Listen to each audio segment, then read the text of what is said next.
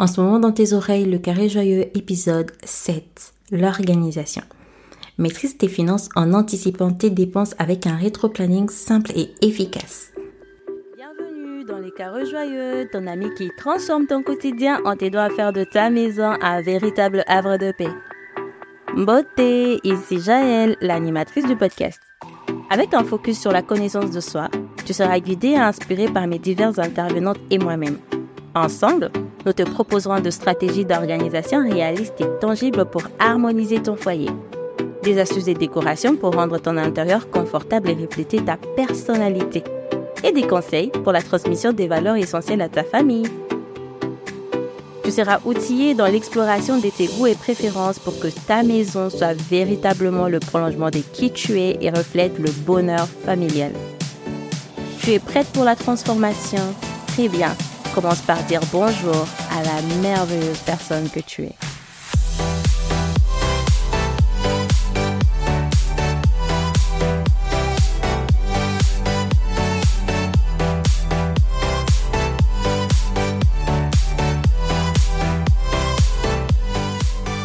L'action du jour est bag. Tu découvriras ce que cela signifie en fin d'épisode. Assez souvent, quand je discute avec certaines d'entre vous, cette question revient sans cesse.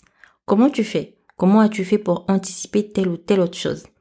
La vérité est que la clé réside dans la connaissance de mes propres limites. Je tiens fermement à ma paix intérieure et à ma joie de vivre en prenant le temps de tout anticiper dans la mesure du possible. Qui n'a pas connu la surprise désagréable de recevoir la taxe d'habitation de 900 euros sans l'avoir anticipé ou l'agacement de passer trois heures dans un centre commercial la veille de Noël pour trouver de quoi préparer un repas festif. Ou encore la frustration d'offrir à son enfant le jouet qu'il voulait mais dans une autre couleur que celle désirée simplement parce qu'on s'y est pris à la dernière minute et que la prochaine livraison est dans deux semaines. Qui? Mais vraiment qui? Ces situations peuvent être évitées avec une planification simple comme vu précédemment. Pour réussir ta planification, tu as besoin de comprendre ce que chaque projet exige de toi et établir un compte à rebours pour chaque projet. Cela implique d'analyser les tâches et de définir les priorités en allouant suffisamment de temps pour chaque étape. En faisant cela, tu te donnes la liberté, la liberté d'ajuster et de réagir, au lieu de te sentir prise au piège dans les délais et les urgences. Dans l'épisode 4, tu as dû lister puis catégoriser tous tes projets. Dans l'épisode 5, si tout s'est bien passé, normalement tu les as planifiés. Aujourd'hui, tu vas t'assurer qu'à la date planifiée, tu aies les ressources nécessaires pour chaque projet. Je sais que c'est un processus qui peut sembler intimidant au début, mais avec de la pratique et de la persévérance, ça devient une seconde nature. Ça devient simple et facile. Et les récompenses sont immenses. Moins de stress, plus de contrôle et de la satisfaction de savoir que tu es maîtresse de tes décisions et de ton temps. La planification et l'anticipation ne sont pas seulement des outils pour gérer les finances ou les achats, mais des compétences essentielles pour une vie équilibrée et heureuse dans ton carré joyeux pour que tu vives ton bonheur familial. On peut bien se poser la question pourquoi établir un rétro-planning? À quoi les rétro-planning sera utile dans la gestion des finances? Tout d'abord, le rétro-planning servira à anticiper une dépense. Cela va permettre d'amortir le coût et de ne pas perdre le calme, ni avoir à ressentir cette impression d'injustice ou de sacrifice à l'excès au moment de passer en caisse. En planifiant à l'avance, tu peux étaler le coût sur plusieurs mois, rendre l'achat plus gérable et éviter un stress inutile. Cela permet également de comparer le prix, d'attendre le solde ou de chercher les alternatives moins coûteuses afin de faire le choix les plus judicieux sans être pressé par le temps. Moi, par exemple, je sais que tous les ans, à Noël, il y a un incontournable, c'est la raclette. La raclette est consommée chez moi tous les ans à Noël. Mais on la consomme aussi les, autres jours de l'an. Mon appareil à raclette, le dernier, est abîmé. Je ne dispose plus d'appareil à raclette.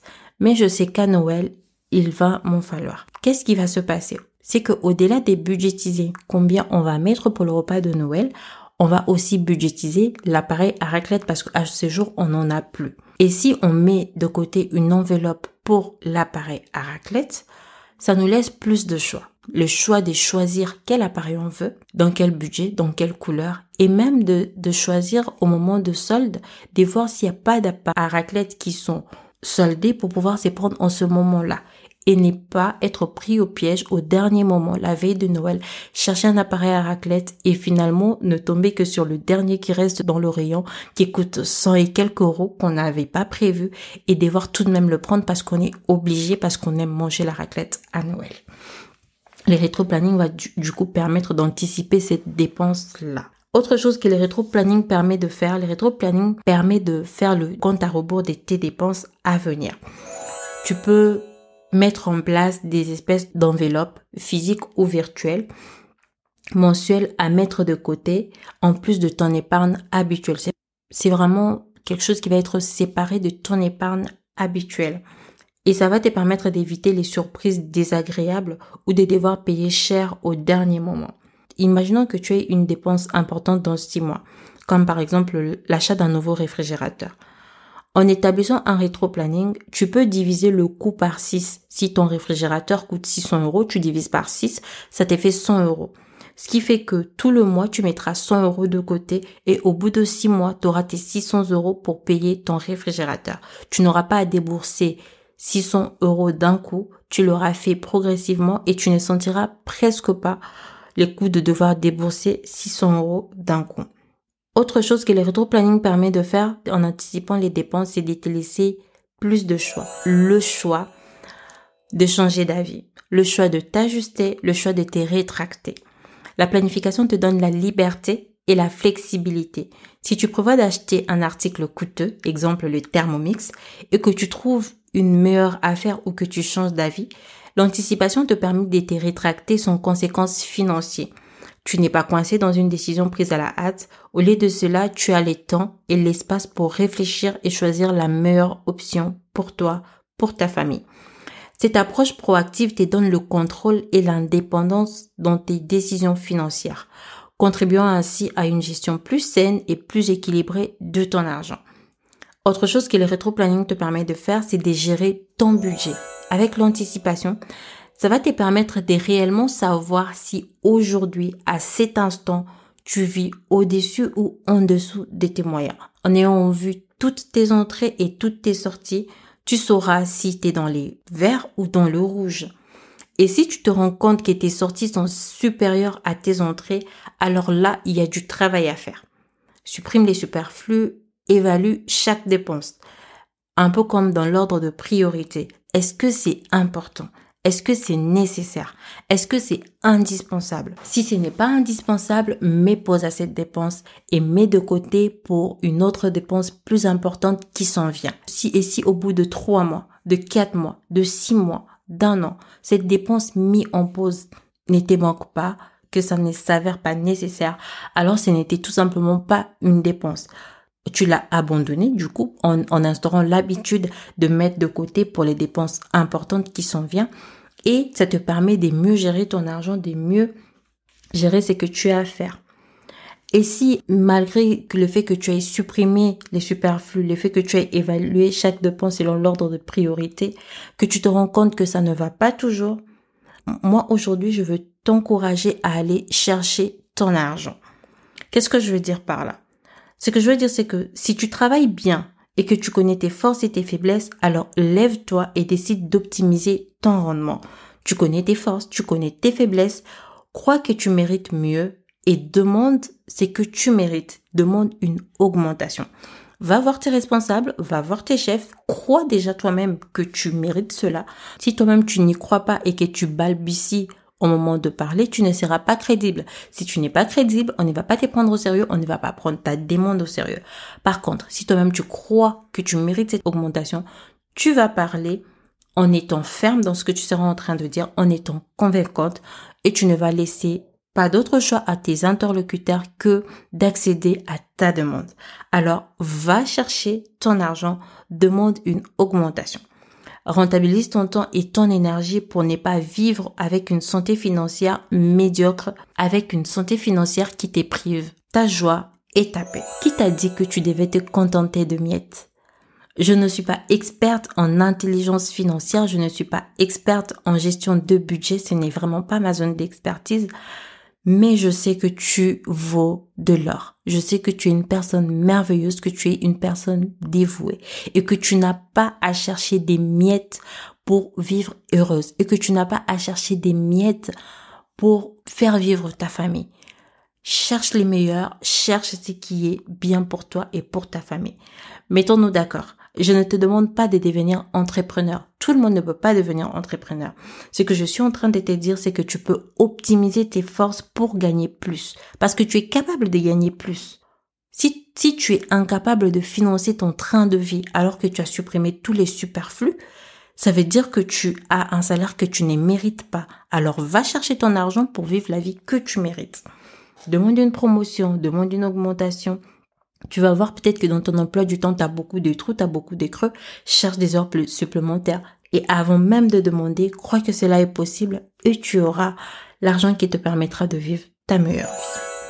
La maîtrise de tes finances ne doit pas être un fardeau. Avec de l'anticipation, une planification minutieuse et un rétroplanning bien pensé, tu peux prendre le contrôle de tes dépenses et de ton avenir. Construis une vie qui reflète tes désirs et tes aspirations sans être limité par les contraintes financières.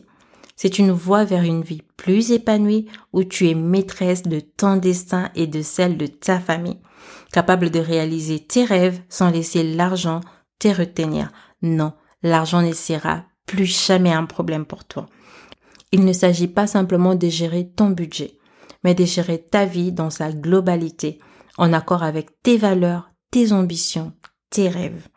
Les contrôles financiers n'est pas une fin en soi, mais un moyen de vivre pleinement en toute liberté et en toute confiance. À présent, il est temps pour moi de te révéler l'action du jour annoncée en début d'épisode. PAG, ce qui signifie tout simplement planifie, anticipe, gère. Planifie toutes tes dépenses dans l'année, toutes tes dépenses au trimestre, toutes tes dépenses au mois, toutes tes dépenses à la semaine, toutes tes dépenses au jour. Ensuite, anticipe chaque dépense pour que quand le jour arrive, quand le moment arrive, que tu aies de quoi financer. Et ensuite, gère. Évalue les dépenses. Ce qui ne sont pas indispensables, mais une pause. Si au bout d'un certain temps, la nécessité ne se présente toujours pas, raye la dépense priorise. Si malgré tout, tu sens que c'est serré, que tu te contentes de miettes, lève-toi, va chercher ton argent, demande une augmentation, demande une promotion, démissionne, cherche mieux ailleurs, cherche à avoir le salaire que tu mérites.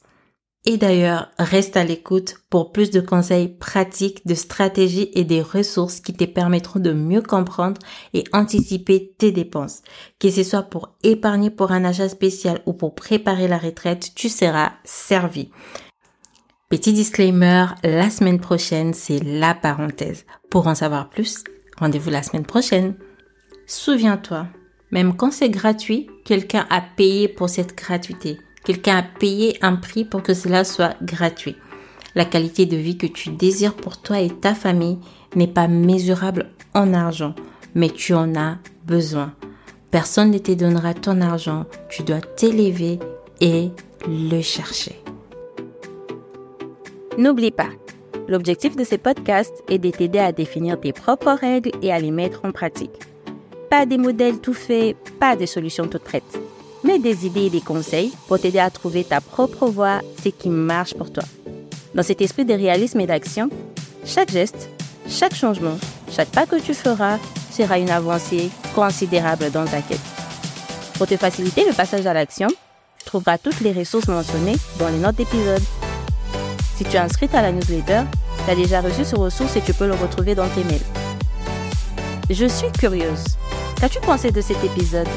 L'épisode t'est utile, tu peux participer à la croissance du podcast en laissant un avis ou en mettant 5 étoiles sur ta plateforme d'écoute. Rejoins la communauté active et engagée par mail pour recevoir automatiquement les ressources nécessaires aux épisodes, recevoir du contenu exclusif pour booster ta transformation et ton engagement. À très bientôt. Bye.